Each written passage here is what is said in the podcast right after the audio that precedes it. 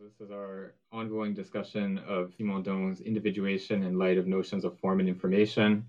We're starting from page 291 of the translation. So we're on the part on psychical individuation, uh, and then the we're just going to start the chapter psychical individuation and the problematic of ontogenesis. Last time we looked at the the last section of the previous chapter which had to do with affection and its relation with we have these sort of two series. We have the series that goes from affection to emotion and then we have the series that goes from sensation to perception. And then those two series have to be united uh, in in the collective. So we saw an extended development on um, the tropistic character of sensation. Uh, so, sensation is always uh, a relationship of the individual to some sort of gradient in the environment, and there's a, a, sort of unity between the sensation and the response. Psychology that focuses solely on one side or the other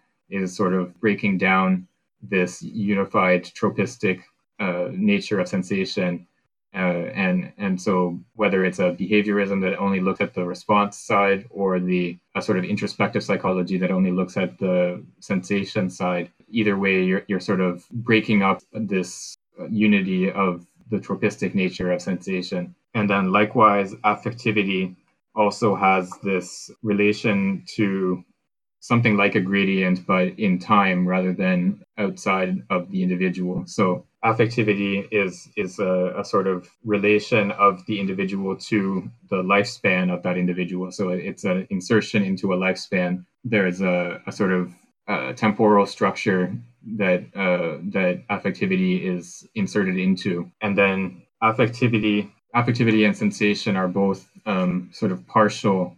They they have this partial character that is only resolved through unification. So multiple different sensations. Each sensation defines a, a sort of dimension or a, a, polarization of, of the world. Um, and it's only through the unification of multiple multiple sensation sensation dimensions that you end up with something like a, an object, a perception of an object.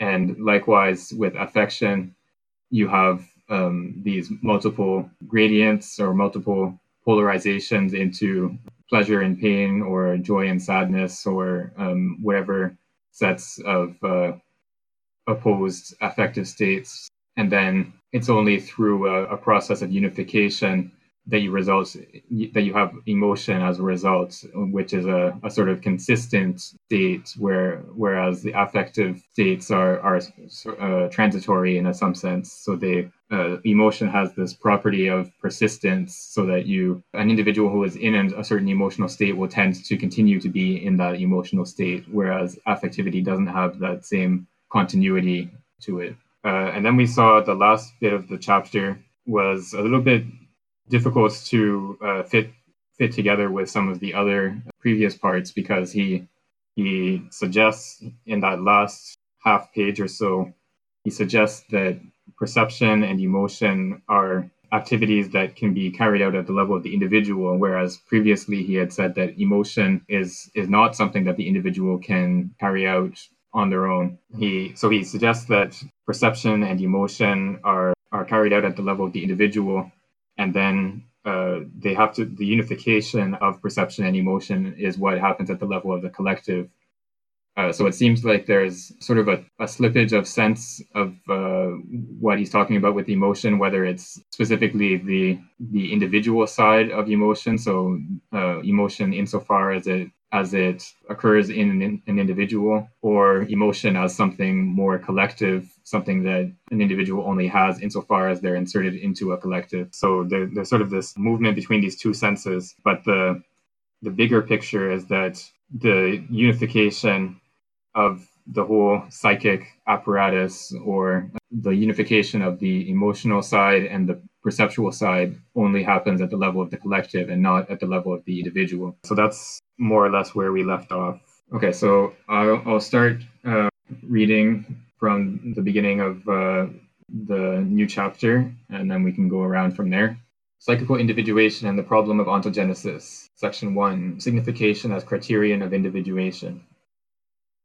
The difference between signal and signification is important because it constitutes an accurate and essential criterion for the distinction between a veritable individuation or individualization and the functioning of a non-individuated subset. Static criteria, like those of material limits and those of the body of each individual, are not sufficient.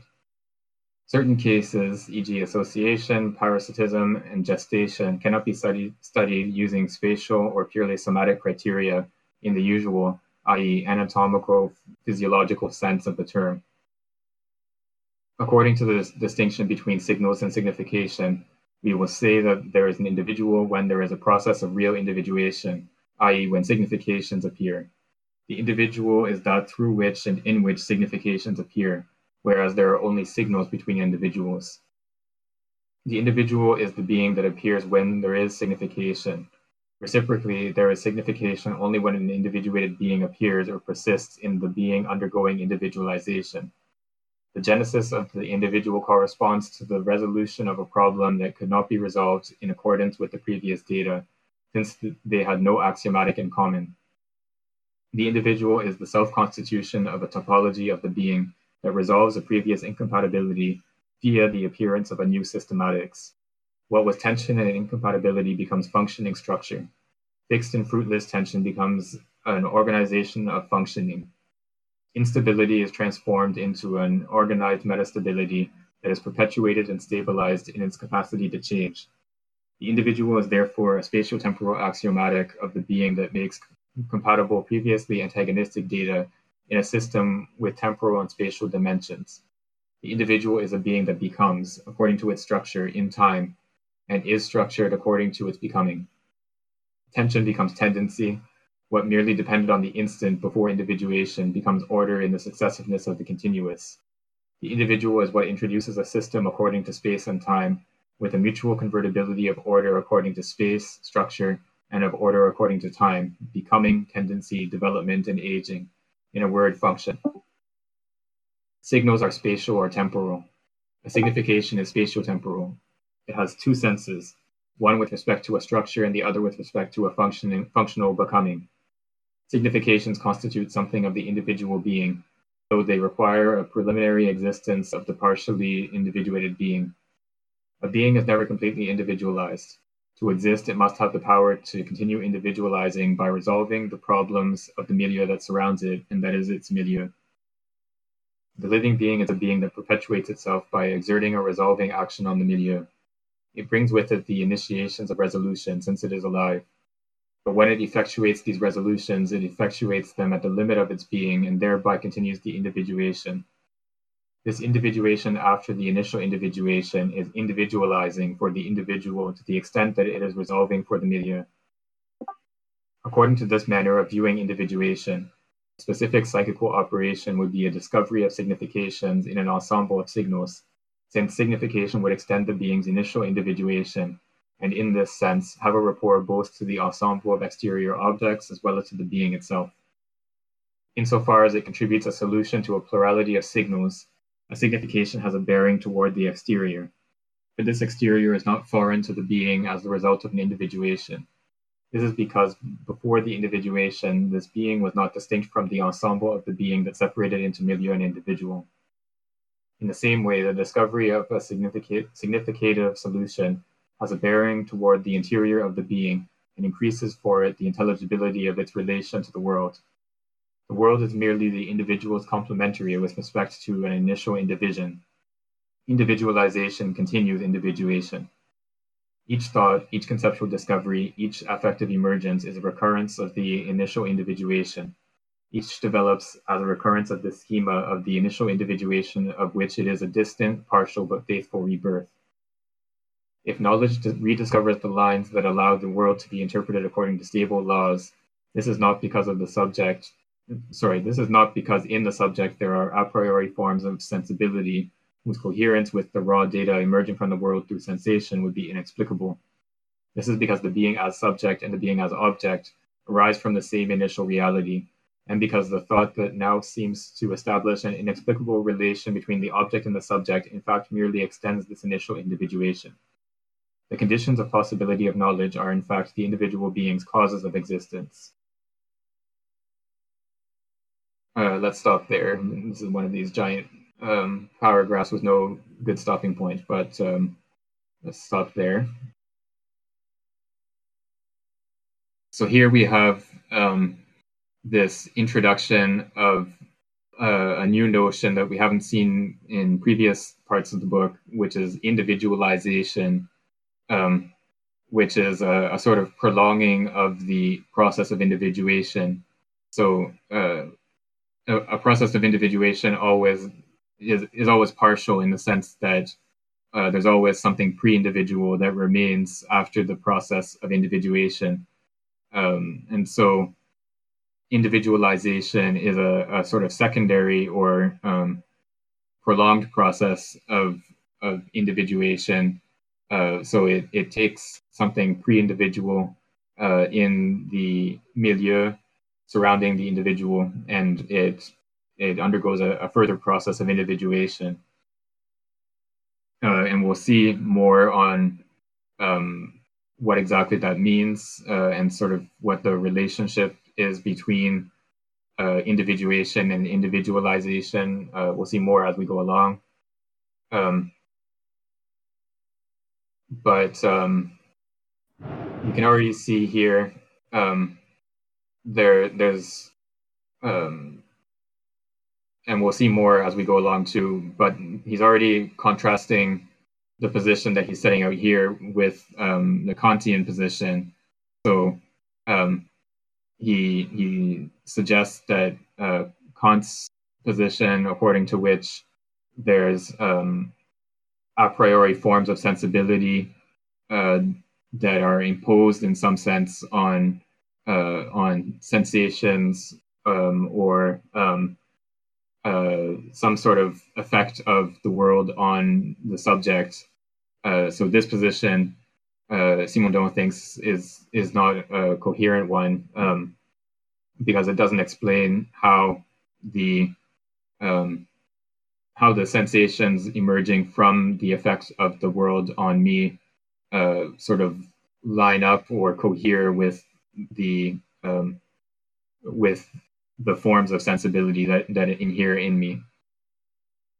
Uh, and and so instead, what Simondon wants to argue is that uh, our our knowledge of the world or the the possibility of knowledge of the world has to do with the fact that uh, the subject and the object are both the results of the same uh, initial um, individuation process. So we we only know the world insofar as uh, as our individuation uh, and individualization are um, results of this initial unity of uh, uh, of the individual with the world, or of uh, this initial pre-individual state out of which the the individual and the world will eventually emerge. Uh, and we'll see more um, criticism of Kant or, or of a Kantian position later on as well. Um, do, do you think that this co-individuation of individual and world is at the vital level or at the psychic level or both, I guess. I, I, I don't know. I'm having a hard time wrapping my head around this idea that they emerge simultaneously and out of what, I guess. Yeah, I think we'll see more on this in um, subsection three of, of this chapter. So, th- in that chapter, he's going to talk about, um, or sorry, in that subsection, he's going to talk about um, bisubstantialism. So the the doctrine of uh, uh, the mind and the body as two separate substances that have some sort of interaction with each other, um, and and he's going to uh, he's going to suggest that um, uh, there isn't a psychic individuation in the proper sense. There's a psychic individualization. So um, the the vital uh, individuation. So uh, individuation happens at the level of vital individuation. So we we have uh, uh the formation of uh, an individual living being, um, and then it's only um, as a sort of secondary um, prolongation of that individuation that we have something like psychic individualization. Um, so um, I think at a, as a sort of first approximation, we can think of individuation as vital individuation and then individualization as the psychic level. Um, although it'll become more complicated than that as we go along, but that's sort of like a first um, a first go around. We can um, we can start from that point. I have a brief question.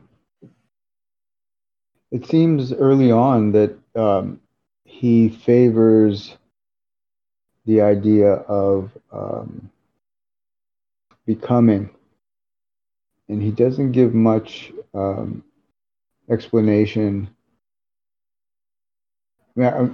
Maybe privileges the uh, process of, of becoming and an order according to time sees becoming as um, uh, more entwined with time than space.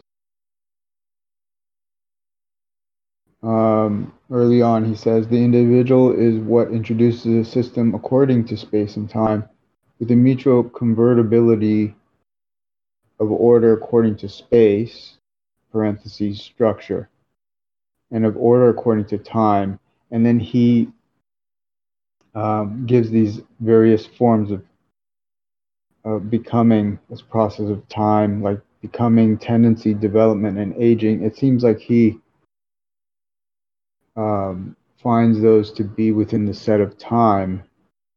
And uh, it's just interesting. I thought that he might be privileging becoming. Um, and uh, I'm not exactly sure what to make of that. Um,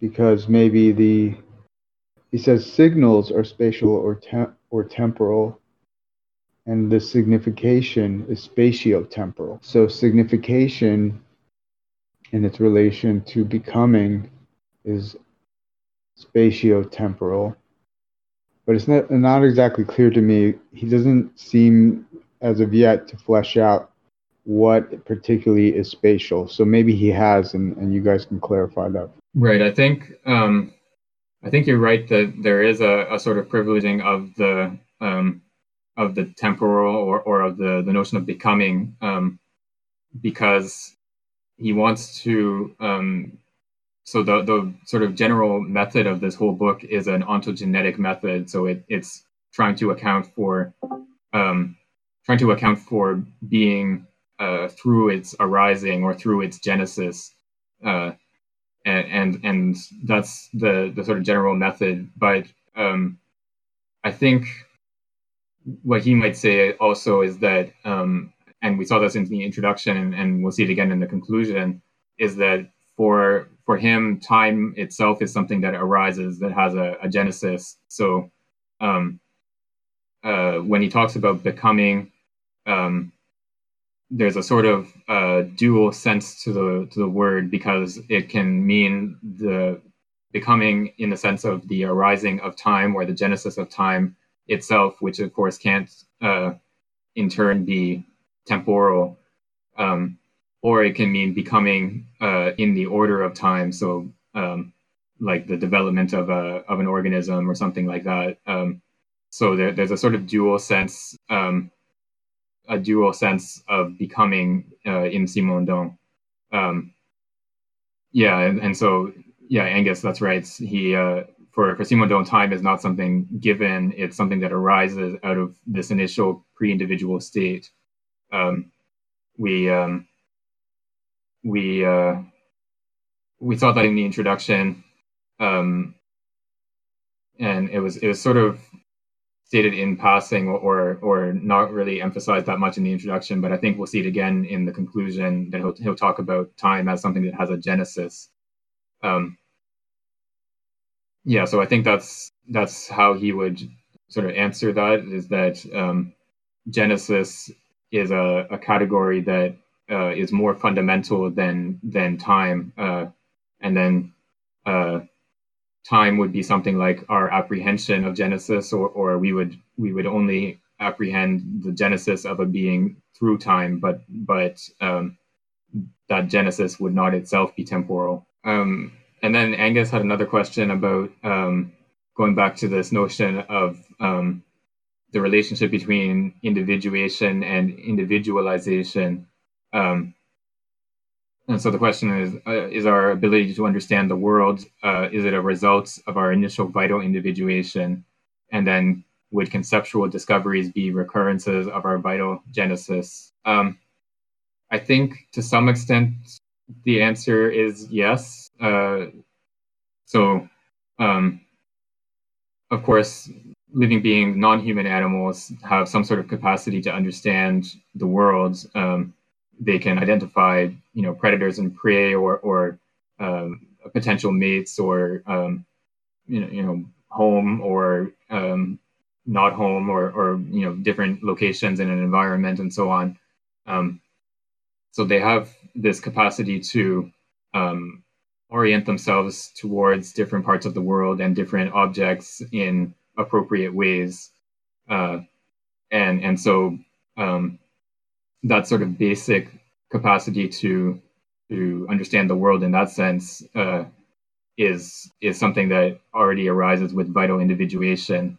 Um, and and this is not even just animals, but you know bacteria, uh, even plants have um, there's been some stuff on plant cognition like plants will um, orient themselves towards uh, like uh, resources in the environment like the, the growth pattern of roots is a sort of exploratory pattern that finds uh, water and other uh, resources in the soil and, and, things like that. So you have at a very basic level of uh, vital individuation you already have some sort of understanding of the world uh, in in a very broad sense, um, and uh, and so I think uh, even in human beings, I think um, that sort of basic understanding of the world or that basic orientation towards different aspects of the world is something that comes from vital individuation, uh, and then um, you would have more uh, sophisticated or more elaborate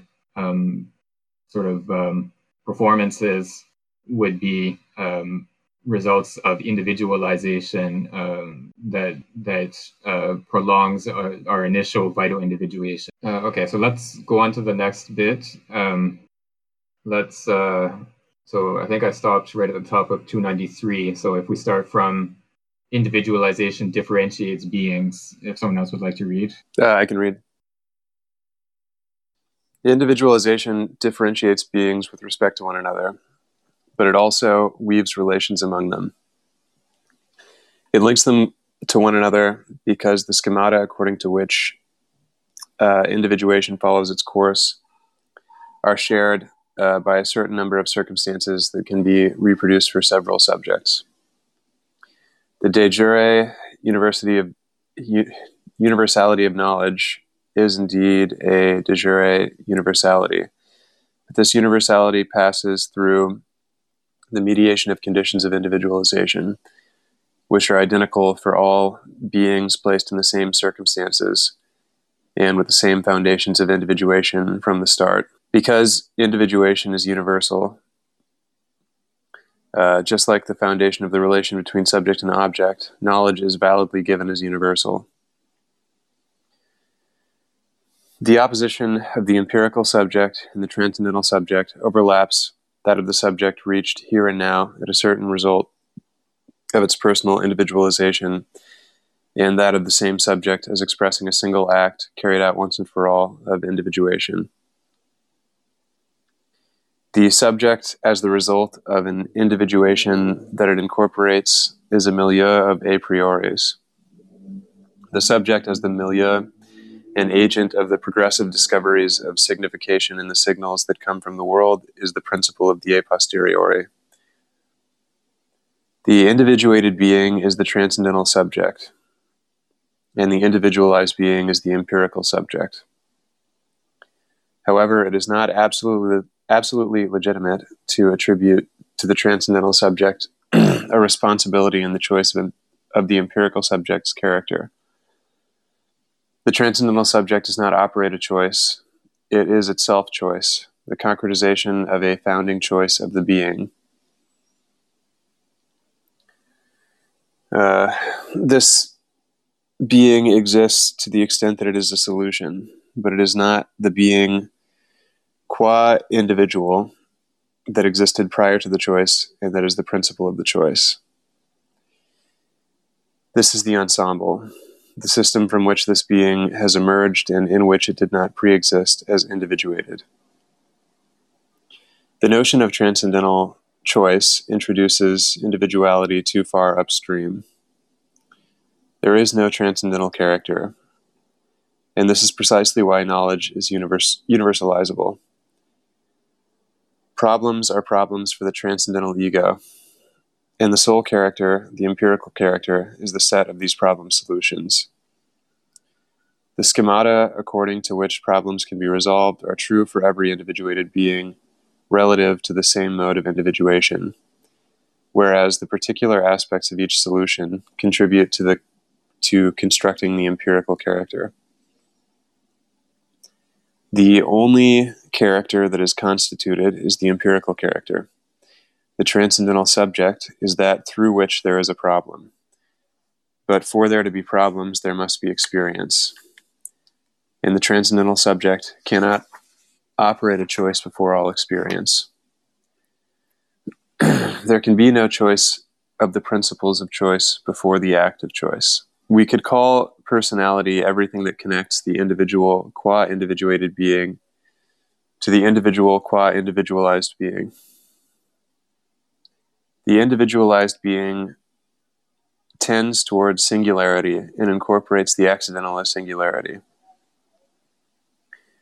The individual qua individuated being itself exists relative to the system of being from which it arises, on which it is formed. Uh, sorry, on which it is formed, but it is not opposed to other individuals formed according to the same operations of individuation. Uh, should I just finish this section? Uh, sure. Yeah, yeah, go ahead. It's, okay. Uh, the being, insofar as it is individualized, diverges from other beings that are individualized. By contrast, this mixture of individuation and individualization that constitutes personality is the differentiated and asymmetrical relation with others. A relation on the level of individuation is a relation of the sexuality type. A relation on the level of individualization is of the type concerning the contingent events of everyday life. Lastly, a relation on the level of personality is one that integrates sexuality and the events of the individual's history into a single situation. What constitutes the human concretely is neither pure individuation nor pure individualization, but a mixture of the two. The character that pure individualization would be is never a detached result. It only becomes so if this relational activity that the permanence of personality constitutes stop being able to unite individuation and individualization. In this sense, the unstable person, the uh, caractériel, I think, is not one who has troubles concerning their character, but one in whom the character tends to become detached, since the personality can no longer assume its dynamic role. What is ill in the unstable person is the personality, not the character. Personality is thus a relational activity between principle and result. Personality is what produces the being's unity between its foundations of universality and the particularities of individualization. The inter individual relation is not always interpersonal. It is quite insufficient to appeal to a communication of consciousness, consciousnesses to define the interpersonal relation. An interpersonal relation is a common mediation between the individuation and individualization of a being and the individuation and individualization of another being. In order for this single mediation that is valid for two individuations and two individualizations to be possible, there must be a separate community of individuations and individualizations. The interpersonal relation does not exist on the level of constituted personalities, but on the level of the two poles of each of these personalities. The community cannot intervene after the personalities are constituted. A preliminary community of the conditions of the personality allows for the formation of a single mediation, of a single personality for two individuations and two individualizations. This is why it is rare that the domain of the interpersonal is in fact veritably coextensive with the entire reality of each of the personalities. The interpersonal relation only involves a certain zone of each of the personalities. But the particular coherence of each of the personalities makes it seem like the community exists for the whole ensemble of the two personalities. The two personalities have a part that is veritably in common, but also a part that is not. The two parts that are not in common are joined by the part in common. This is a question of partial identity and of the connection through this identity, rather than a question of communication. Consciousnesses would not be enough to guarantee a communication. There must be a communication of the conditions of consciousnesses for there to be a communication of consciousnesses. Thanks. Uh, yeah, so there's a lot going on in, in this bit. So let's um, let's go through it sort of in order. Um, let's see, where did we start on? Yeah, I was going to um, say there's like three different subtexts that he goes into, three different parts. Yeah, there's definitely a, um, definitely a, at least three. Um, we might be able to break it down even further than that. Um, but yeah, so let's start with um, this bit on um, the universality of knowledge. Um, so this is uh, again like the, I think this whole section is sort of uh, riffing on Kant or in dialogue with Kant, and so this universality of knowledge uh, was was part of the problem of uh, what Kant was trying to solve um, with this idea of synthetic a priori knowledge. Um, so the the question is what like our, our experience of the world is always only a particular event. So you you I don't know you see the uh, the match and then you see the fire, um, but you don't ever see something like the universality that all matches uh, when struck uh, light or something like that. Um, you you only ever see particular events or experience particular events, um, but somehow we we are able to have knowledge of universals, uh, like all bodies are heavy or or something like that. Um, and and so Kant uh, argues that we have this synthetic a priori knowledge. So we have certain uh, knowledge that comes about not through experience, but through the conditions of experience. So uh, it's it's only because certain um, conditions are met that we can have anything like an experience at, at all uh, and that's sort of the basis of the the universality of knowledge is is through the, these conditions of experience um, so Simondon is going to um, I guess give us a, an alternate explanation for the universality of knowledge um, so it has to do not with the conditions of, of possibility of experience, but the conditions of individuation and individualization. So, um, individuation um, here has to do with uh, a sort of first level um, uh, individuation. So it, it's it's the formation of something like a knowing subject in the first place um, is is a, a, a, process of individuation. Um, whereas the formation of this particular person as a knowing subject or, or who is a knowing subject uh, is a process of individualization. Um, and, and then, so he introduces um, or he takes these terms from Kant, the empirical subject and the transcendental subject. Um, and then, so the empirical subject is just uh, a human being um, as this particular human being. So a person that has, you know, various um, uh, experiences and preferences and uh, uh, knowledge and and so on. Everything uh, everything about this person is is particularized, um, whereas the transcendental subject here is um, is is the the human being insofar as uh, as they are a knowing subject, but not um, not particularized to um, um, to not not particularized to be one particular person. And so this, of course, raises the question of what the relationship is between this uh, empirical subject and the transcendental subject. Um, and again, Simondon is going to um, sort of present an alternative to what Kant's uh, presentation of this. So for Kant, uh, in the Critique of Practical Reason, he gives this uh, pretty weird explanation uh, of the relationship between empirical subject and transcendental subject. So the the problem in in that book that Kant, uh, or one of the problems that Kant wants to solve uh, in that book, is um, if if our moral choices in some sense depend on our character. Um, so whether you're a, a brave or a cowardly person, or whether you're you know generous or stingy or whatever other properties of uh, of a person's character um, that might be relevant to moral decision making. Uh, so if our moral character depends on, uh, if our moral decision making depends on our, our, our character, um, in what in what sense can we be held accountable for that decision making?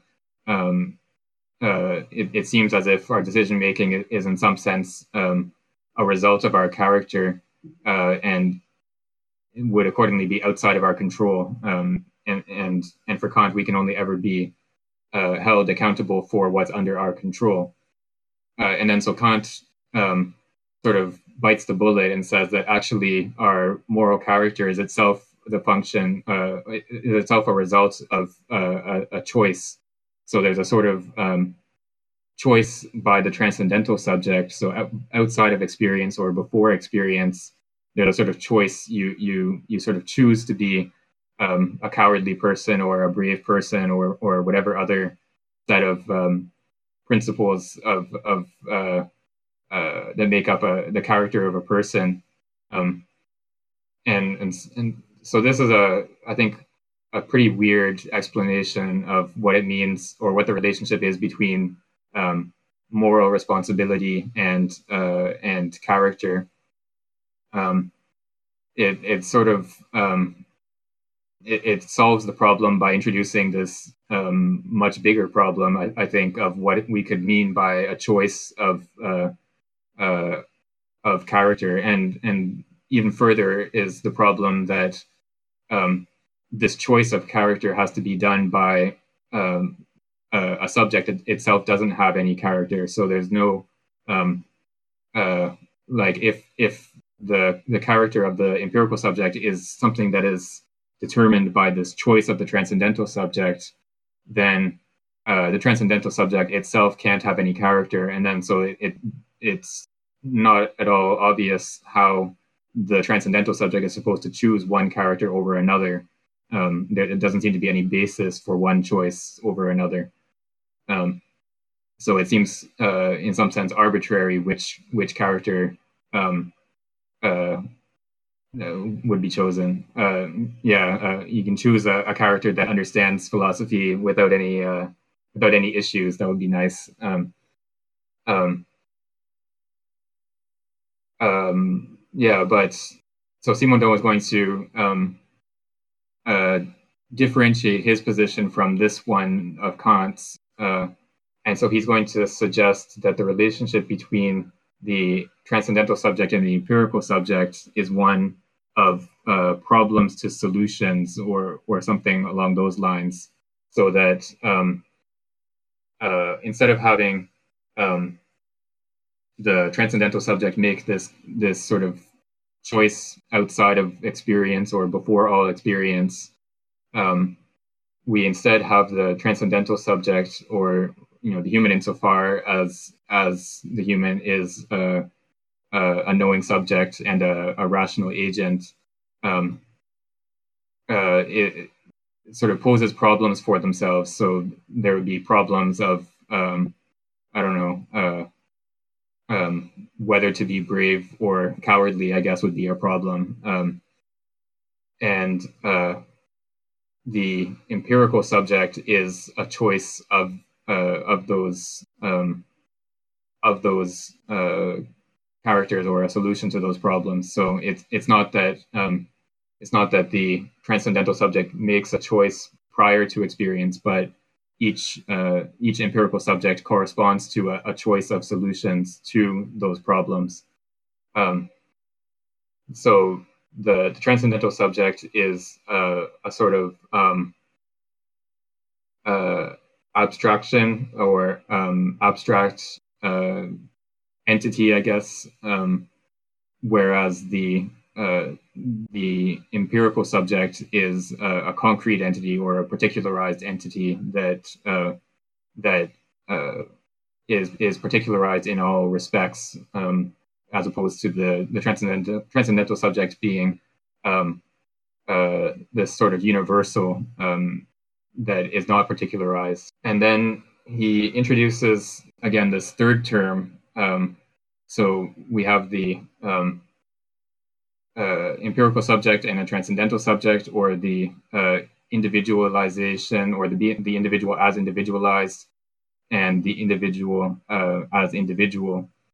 Um, and then the third term is personality, uh, and this is a sort of unification of uh, of these two previous terms. So um, the human being is not uh, is not a pure individual or a purely individualized um, but uh, he he says a mixture here, but I think he means more like a unification, um, a unification of the two. So um, he he gives uh, a, a, brief um, allusion more than ex- an example here, but he suggests that um, uh, an example of individuation uh, would be sexuality. Um, um, and then an example of individualization is, uh, or or what we can understand uh, by individualization is the uh, contingent events of everyday life, uh, and then personality would be some sort of unification of the two. So it would be a situation in which um, a person's sexuality and their sort of contingent life history are both at work or, or are, are, both um, unified in that situation. Um, yeah, so this uh,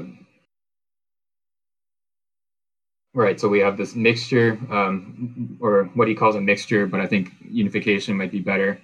Um, um, and then uh,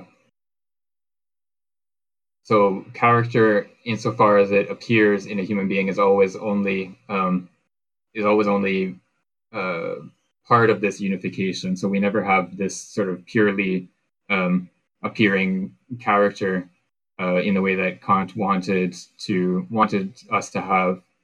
Um, and and so we have this um, analysis of uh, what we have in the translation here, unstable person, le caractériel. Um, so uh, and yeah, so in French, this uh, this term uh, is related to the the word for character, um, but here the, the idea is that um, this is a person who um, is uh, indecisive or who who lacks, like in English, we say someone lacks character. Um, uh, someone who doesn't sort of stand up for their the principles that they claim to believe in, or or that doesn't um, follow through on things that they promise to do and, and so on. Um, uh, so, so this person is someone uh, in whom the uh, personality is uh, is not uh, healthy or not uh, fully developed. So, personality as the unification of of this level of the individual and level of individualization um, and, and this this unification is not fully developed in this person or or has um, has decayed or or gone awry in some sense. Uh, and then Angus had a had a question about um, uh, right about the point about sexuality. Um, and sexuality would seem to be at the level of psychic individualization.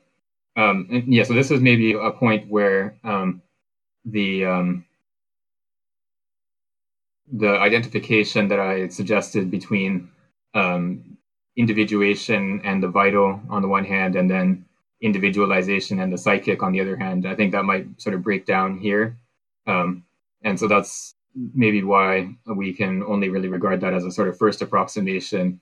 Um, so sexuality is something that um, sort of goes uh, across the boundary between the vital and the psychic, right? Um, so obviously, there's a, a sexuality um, is something that uh, exists in animals and plants and, and other organisms um, that are like aside from humans, uh, and uh, uh it's something that even in humans has a sort of um,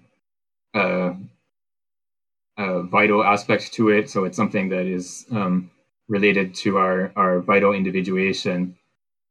But then there's also a, a clear psychic aspect to it as well. Like uh, it has to do with the way that we are organized as um, uh, mental uh, mental beings or psychic beings, uh, so that um, sexuality sort of um, goes across the boundary of these two uh, these two forms of individuation, and so yeah, this this is sort of um, uh, a problem case, I think, um, for that that sort of clear distinction between the two.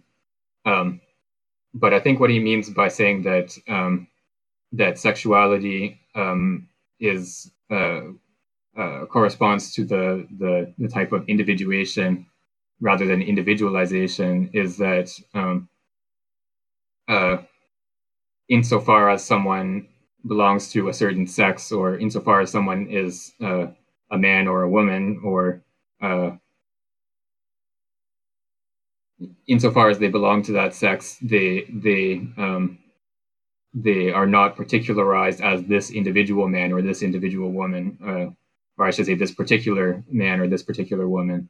Um, so they they have a, a sex and they belong to that sex um, as something that is not particularized uh, and it's only um, it's only they're only um, particularized uh, uh, or sorry I should say they they they have that sex um, as non-particularized and then they they only um, become particularized by sort of going beyond the the level of of sexuality um, uh, into more particular details.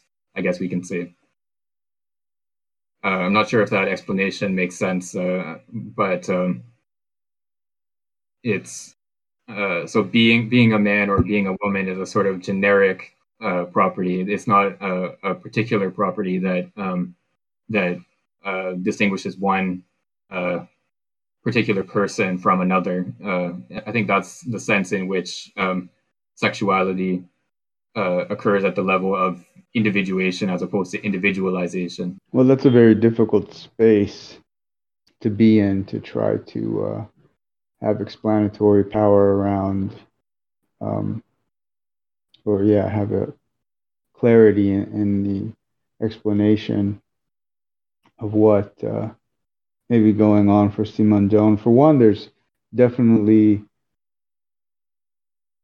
I guess this is more of an in, individualization aspect, but it's the um, the historical that's influencing, I think, Simondon in com- in in u- utilizing that as part of. Uh, of this case, or as an example, this how uh, sexuality um, bind bound with the other property. Um, trying to find it here. What what he coupled sexuality with as part of the um, individuation process. I think it's individuation. Um, so I found that to be somewhat problematic on this topic because he's having the um, the influence, I think, of where he is in a, a, probably a spatial temporal sense, um, leading him to uh, utilize sexuality uh, to enforce, or, or, not to enforce, but reinforce his um, his point. So that's my critique of that. I think there was a lot going on here. He always introduces another term too. It's like he he elaborates on something and then he's like, and then there's this, like, uh, you know, and then there's the interpersonal. It all leads uh, the individuation and personality and stuff, and then there's another term. So he he has these um, particular types of logic that he deploys. Um, which makes it complex because it's obviously there's a lot of complexity to the way he's organizing his arguments. It brings up a few Im- different images for me as he goes through these kind of uh, textual spaces. Um, for one, I had a question around going back to the universality and the idea of, and how he then sort of weaves that into the synthesis, it seemed, of the transcendental ego or transcendental subject and the empirical subject. I guess I should pose a question. My question is says here the subject as a result of individuation that it incorporates a milieu of a prioris or priors. The subject as the milieu, an agent of the progressive discoveries of signification in the signals that come from the world, is the principle of the a posteriori or the um, evidence in an empirical sense, um, the objects, uh, for lack of a better word, the things that may be occurring in space. Um, so I'm not quite sure how far he goes in um, distinguishing himself from Kant, actually, in this section. Um, because he says that the transcendental ego isn't really the um, the particular arity or the state too much. I think um, or well enough because um, it's not clear to me whether the choice is something that we then experience as having uh, made we experience as having a, a choice looking back on it through some sort of action that was taken by the empirical subject so there's really no choice. It's kind of a passive thing that he seems to, and I could be wrong in my interpretation. I probably am, but it seems that uh, it's kind of a passive state of the choice that uh, exists for the transcendental subject. Um, so that's where I don't necessarily know how he provides an explanation of how choice becomes a particular kind of knowledge. Um, it seems there's a, a loophole where that particular type of knowledge around a choice is, is still something that the transcendental subject can contemplate. And yet, the only experience of the choice can happen for the empirical subject. So maybe that's a question of point of clarification seems he attributes the um, experience of having made a choice um, through the empirical subject, as opposed right. to a transcendental subject looking back and saying, um, or what what I think you may have pointed out earlier in my interpretation, what you said earlier was the the the transcendental subject has this illusion of its subjectivity based on prior choices that it made. And so that's where I'm a bit confused around that term, the use of, of that term. And then, you know, there's also the difficulty of the closing where I started to sort of picture uh, the coupling, the interpersonal coupling of two people, um, you know, in terms of uh, the discussion around personality, and then he introduces it as uh, coextensive. I'm not sure if he meant in particular that uh, that coextensiveness refers to a coupling, but he goes on to explain the ensemble of two people and what takes place with two people. And then his closing remark on that is definitely something maybe we can unpack. So there's a lot going on towards in this section. Um, maybe we want to start with the last thing and then, or with choice. But the the last part of this is interesting too. Maybe you can talk about that. Yeah, yeah. Thanks for reminding me about that last bit because I didn't um, talk about that. Um, so he talks about here the um, what is called the communication of consciousnesses, um, and this is a, a, a sort of term. Uh, I think we see this in in uh, 19th century psychology, or um, uh, there was a whole like late 19th century um, uh, sort of uh, renewal of interest in um, things like extrasensory perception, uh, telepathy, and so on. Um, and and there were a number of scientists who tried to um, who tried to prove that telepathy existed or or didn't exist, um, or you know investigate you know how it works and so on.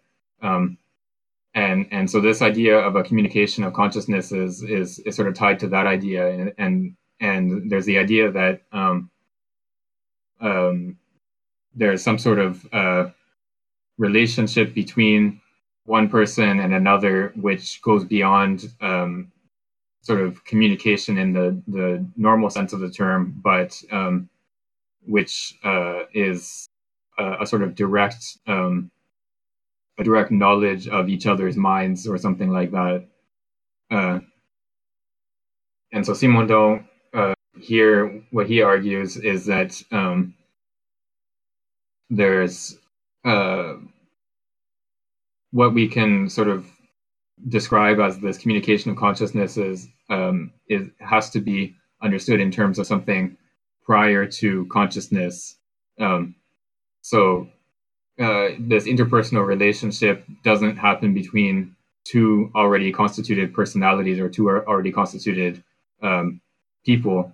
Um, it's only insofar as there's this uh, uh, pre-individual that is not yet constituted um, that you can have something like a, a communication of consciousnesses um, so some sort of uh, shared understanding that goes beyond um, verbal communication.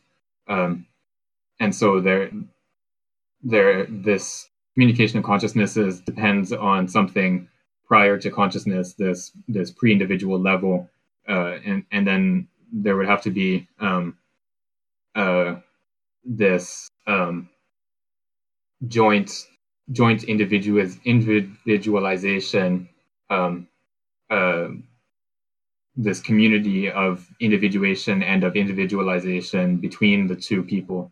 Um, and, and and this is what sort of gives us the uh, phenomenon or the uh, effect of communication of consciousnesses. But I kind of pictured this last uh, description um, in the more relational sense, where, like, let's say you have a couple, a man and a woman given the, the, the rest of this paragraph. And they sort of communicate um, or have these aspects of um, signals and uh, signification that they may exchange through language back and forth, like let's say in a party setting where, um, and again, my interpretation of the individualization happens from an experience with uh, the milieu. So the individual's individualization uh, is dependent upon the uh, empirical idea of, of a milieu. And so in this case, let's say you have a coupled relation. Um, he he kind of hints towards it or touches into the idea of the level of um, individualization that happens uh, or individuation that happens to the, a couple as one, given the level of uh, communication that they have. And I kind of refraining from the consciousness ness element of that communication, but uh, it seems that he's sort of speaking to that kind of uh, scene. Yeah, one one thing that is uh, sorry to kind of keep keep coming back to this, but it seems like in this uh, interpersonal relation point, he's talking about how there has to be a communication between the both of the in both of the individuations as well as both of the individualizations. So that again is kind of unclear to me what the uh, common individuation would be that would make um, interpersonal communication possible. Uh, yes, that, that reminds me too of um, what I was interpreting or sensing was that these two people that were part of the um, interpersonal relation had kind of lives of their own.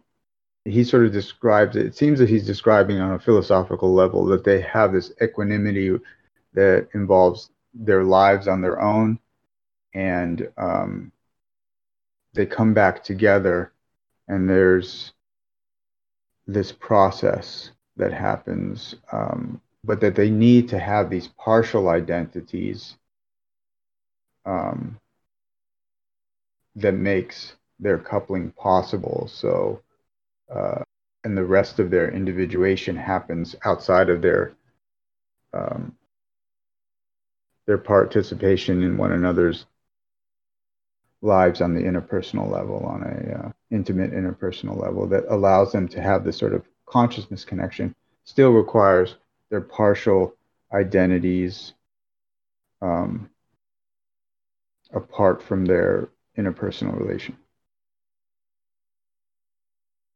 Yeah, I think I think that's right. Um, um, I think he he wants to say that um, this communication of consciousness is, uh, if it's understood as some sort of um, full communication or or full um, uh, coextensivity of two consciousnesses. So so it would be like one person is completely um, uh, coinciding with the other person. Uh, he he says this is um, he says this is rare, um, but it, it it's it's not even clear that um, this is, some, is, something that ever happens. Uh, um, it would seem that um, there's always, even in the most um, sort of united pair of people, or um, the most uh, coextensive pair of people, you're always going to have some uh, aspect of one person that is not shared with the other person.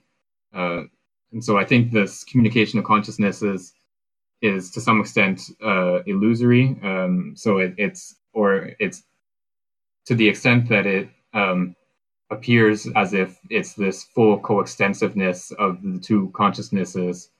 Um, to that extent, it's illusory, and, and it, there's only um, a partially shared um, uh, consciousness or, or partially shared domain uh, and and then each person has their own uh, particular domain that is not shared with the other. Um, but uh, yeah, Angus raised a good point about um, trying to understand what's the, what the um, um,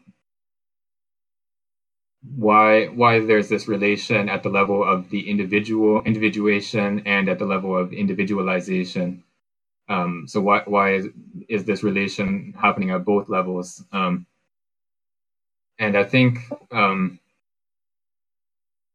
yeah, I think I think he's not talking about the collective in the specific sense uh, that he used the term earlier in this book, uh, and that he's going to come back to in the next part of the book. Um, I think he's he's thinking specifically of a, a couple or um, a close friendship or something like that, um, as opposed to some sort of uh, as as opposed to some sort of group phenomenon. Um, but um, I think the level of individuation has to come into the picture here because um,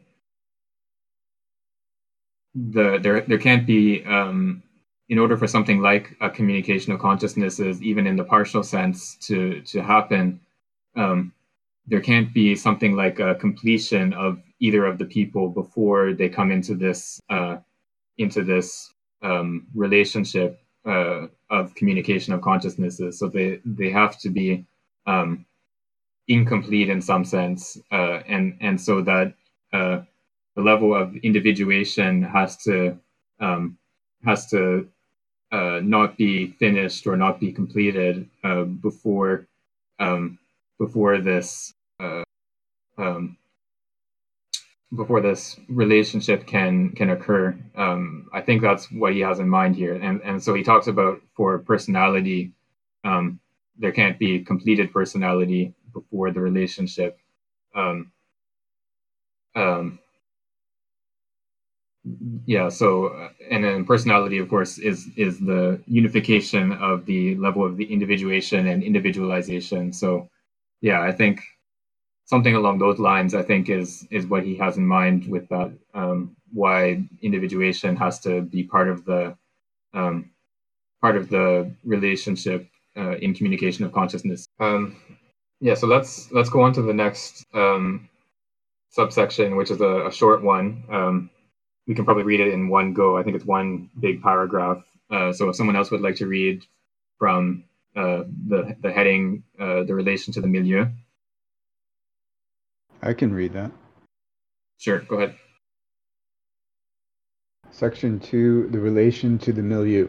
the interpersonal relation shares some resemblance with the relation to the milieu. However, the relation to the milieu forms either on the level of individuation or on the level of individualization. It is established on the level of individuation through emotion which indicates that the individual being's principle of, exi- of existence are called into question. Fear and cosmic admiration affect the being in its individuation and situate it within itself, once again relative to the world. These states consist of forces that challenge and call on the being to affirm its existence as an individuated being. This relation is situated on the level of individualization when it touches the being in its particularity through the property of familiar, familiar things or habitual and regular events, i.e., things and events that are integrated into the rhythm of life, are unsurprising and can be integrated into prior frameworks.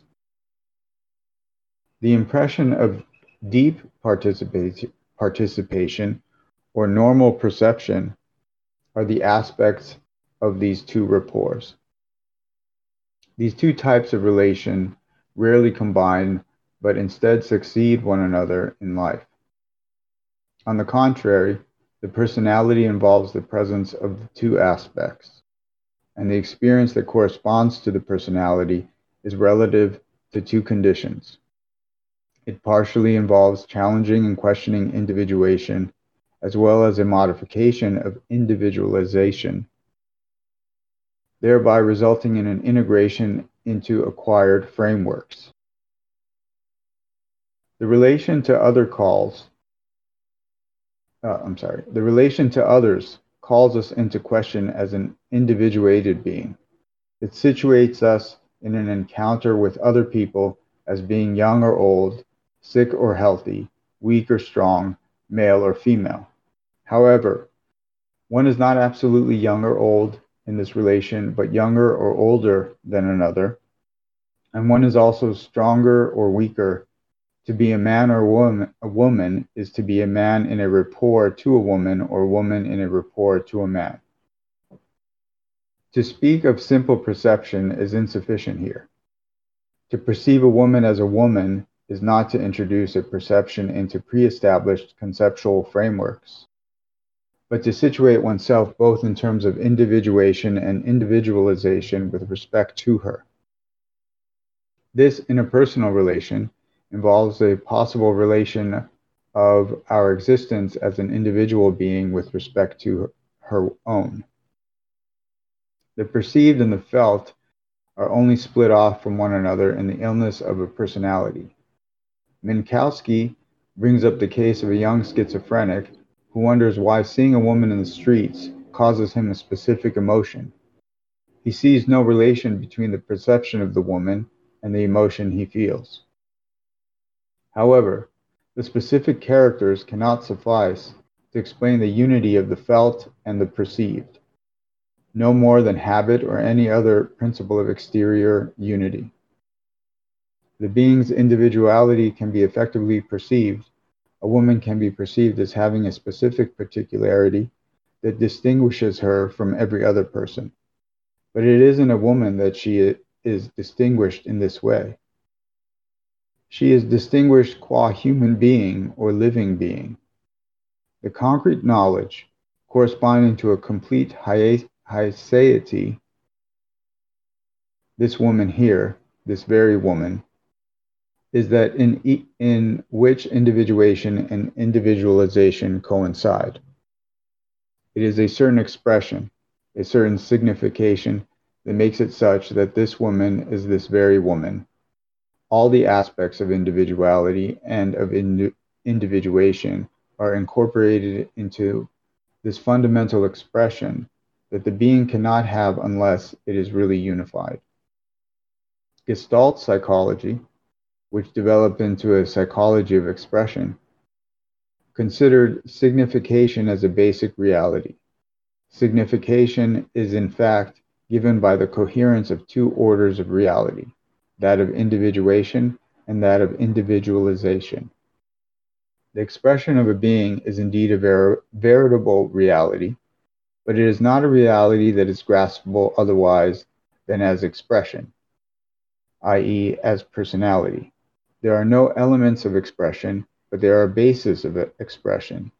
Since expression is a relational unity, maintained in the being by an incessant activity, that is the very life of the individual manifested in its unity.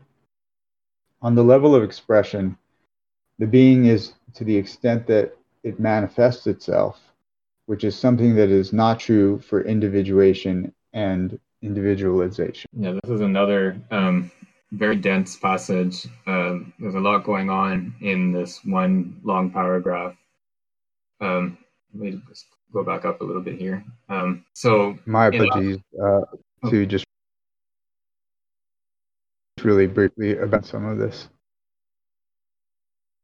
Yeah, it's a um, it's a bit of a, a strange text to read because there's always these long sentences with like seven or eight semicolons. Um, and uh, it's not it's not always obvious how you're supposed to read that. Um, but I think um, yeah, I think I think we should read those uh, long sentences sort of in a in a series, um, like one one sort of long uh, long series of of clauses that are linked one to the other. Um, I think that's sort of the the cadence that he has in mind when he's writing these these types of sentences. Um, yeah, so I was going to say that uh, here, so in the last section, uh, we talked about the relationship of one consciousness to another or one person to another. Um, but here in this section, it's about the um, relationship to the milieu. So um, the relationship of a person to to their uh, to their milieu. Um, and and there's multiple or there's at least two different ways that this um, relation happens or, or two different levels at which the relation happens. So at the level of individuation and at the level of individualization. Um, and and so on the level of uh, individuation this is um, this relationship to the milieu uh, takes the form of emotion um, and so the examples that he gives here are fear or uh, cosmic adm- admiration. Um, so these are um, states of the person that uh, um, sort of call into question the individuation of that person. Uh, so the your your being as a person um, is uh, is brought into question or, or is something that has to be reformulated or re um, individuated at, at this level. Um, whereas for uh, at the level of individualization, um, this has to do with the way that uh, the way that the milieu is incorporated into the uh, sort of everyday pattern um, everyday pattern of existence. Uh, so the way that it fits in with your habits and your um, sort of um, everyday preferences and, and so on, uh, the rhythm of your life in general. Um, and then personality uh, is again the integration of these two forms uh, of relation to the milieu or these two aspects of relation to the milieu. So in the the sort of normal human being, um, we have both this emotional uh, relation to the milieu that that calls into question our individuation, and then we also have this sort of incorporation of the milieu into um, our habits and our everyday rhythm of life. Uh, and, and, those two aspects are integrated with each other in some sort of coherent way. And uh, sort of um, psychiatric disorders or um, disorders of personality uh, would would be some sort of incoherence of this relationship. So that in, in the case of the the schizophrenic that he mentions here, um, this the schizophrenic um, doesn't understand or doesn't doesn't see any sort of relationship between the emotional state that he feels and the the um, perception of this woman in the street. Um, he, he doesn't uh, he doesn't have this sort of coherent um, unification of of the two sides, the uh, emotional side and the um, incorporation into familiar categories side. Um, and uh, yeah, so that's that's sort of the first part of this um, of this section. Uh, and the second part, I think, has to do with um, the relationship between uh, particularization and uh, and these um, the two sides of individuation and individualization, um, and so we see uh, um, or they're sort of intertwined with each other. These two parts uh, or these two threads, I guess, of of this section. Um, but um, we have this relation to to our environment or to our milieu um, um, in insofar as we belong to these um, categories or in, insofar as we have these properties. So um, you're younger or older than another person or um, uh, to to regard yourself as a, a man or as a woman is to oppose yourself to uh, to someone else as a woman or a man um, uh, to to set yourself as a, a, an alternative or as a, a, a difference from the other person. Um, and uh,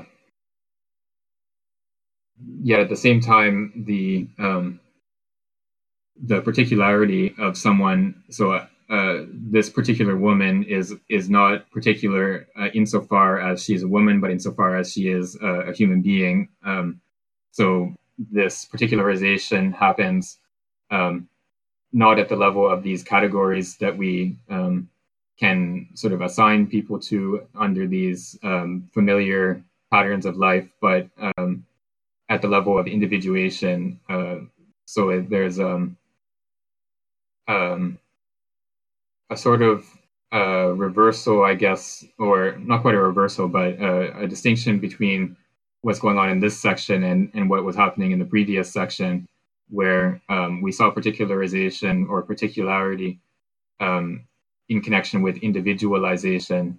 Uh, but here we have particularity um, happening at the level of individuation. Um, so it's a, um, I, I, guess, a different, um, uh, a different framing of uh, of how particularity happens or, or where particularity happens. Uh, and then there's also this bit right at the end of this uh, section on um, expression. Um, and uh, so Simondon here is differentiating his position from uh, Gestalt psychology uh, and and this um, this idea of expression as um, as uh, sort of the fundamental aspect of personality um, or or of uh, psychic reality. Um, so for Simondon, um, it's only through um, um, sorry, how to put this? Uh, expression is um, is only graspable through perception, through um, personality. So it, it's only it, there isn't something like um, the the real personality, uh, which then is expressed in external um, actions or or characteristics of some kind.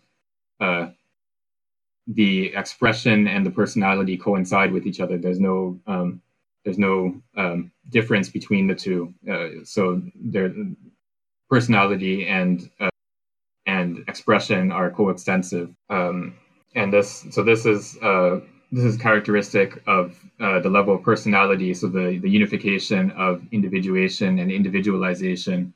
Um, because at the level of the individual, um, and at the level of individualization, there's um, there is not this same uh, coextensiveness with manifestation. Uh, so there there's a uh, it's only at the level of personality that expression and personality coincide uh, in that same way. Okay. Um, I'd like to put on my um, psychoanalysis hat for just a moment and uh, say a couple things. One, this is a very interesting section um, where he, the one where he starts off and he, and he gives the schizophrenic example um, by Minkowski. And then he weaves that into the erotic part of the middle of this text, um, where he gives this idea of this intimacy or haecceity experience with with uh, a woman, this woman here, this very woman, he gives as an object um, to be perceived in terms of uh, um, closeness, but he call, he he refers to it as a concrete knowledge corresponding to a complete haecceity is that in which individuation and individualization coincide. And he, and he refers to it as a certain expression, a certain signification that makes it such that this woman is this very woman. And I think at that moment he uh, um, is encapsulating some of what he was talking about before about um, emotion and, and perception, right? He, he is kind of bringing us closer to, I think, his idea of perception um, that's happening at this kind of uh, here and now moment where he describes this hetero um, heterogeneous uh, contact, uh, closeness with uh, this haecceity of a particular woman. And then he says that um, this fundamental expression uh, cannot have, un- cannot be had, I think, to summarize, unless it's really unified. So that brings up an interesting question of what could he have in mind when he is referring to how it becomes unified or more unified. Um, and then the last point that I want to say is that he can't quite wrangle himself free of this Gestaltian example. And he kind of defers at the end. And maybe that's what leads to what he's going to talk about in the third section.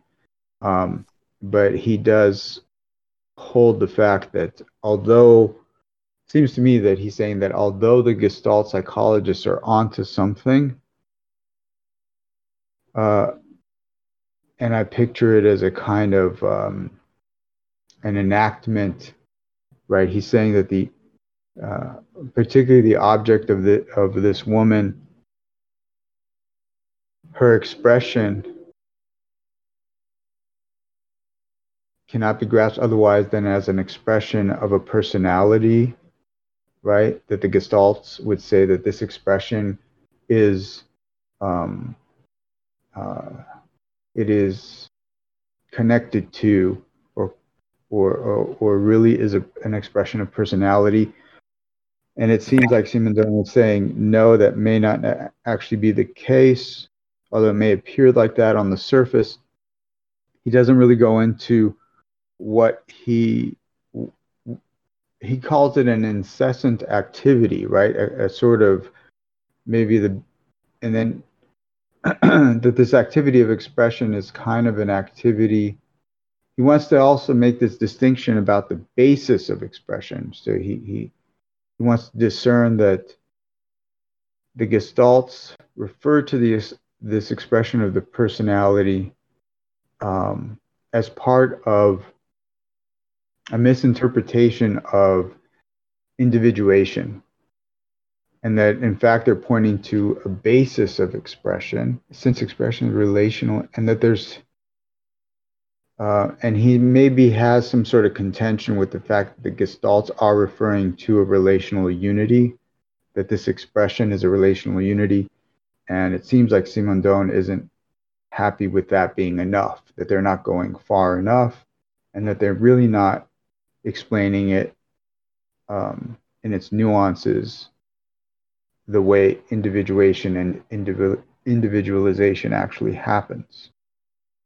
So maybe he makes a strong case for that in the next section.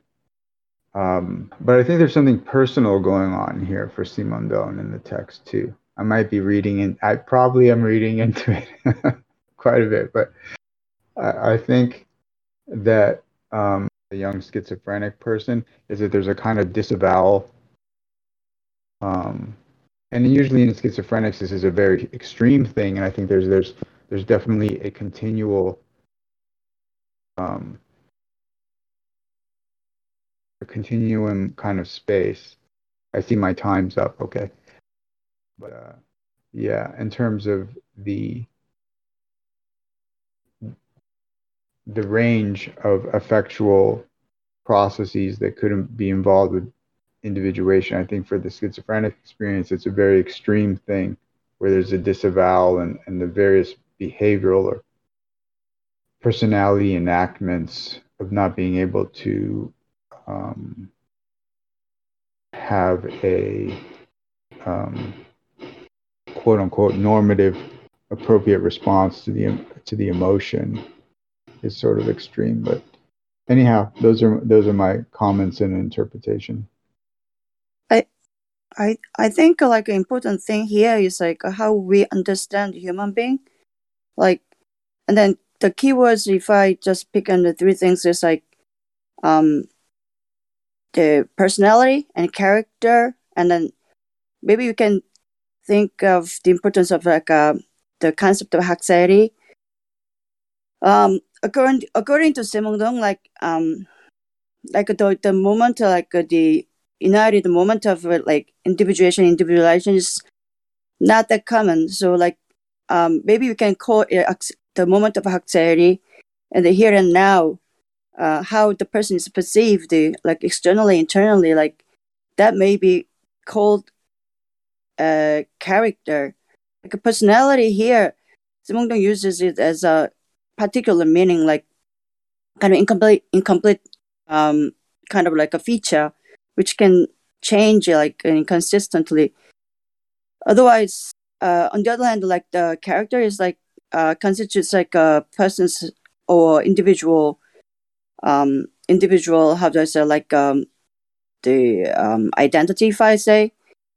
So the point here is that even a woman can be perceived as woman by other people, but the person would perceive herself as not the woman.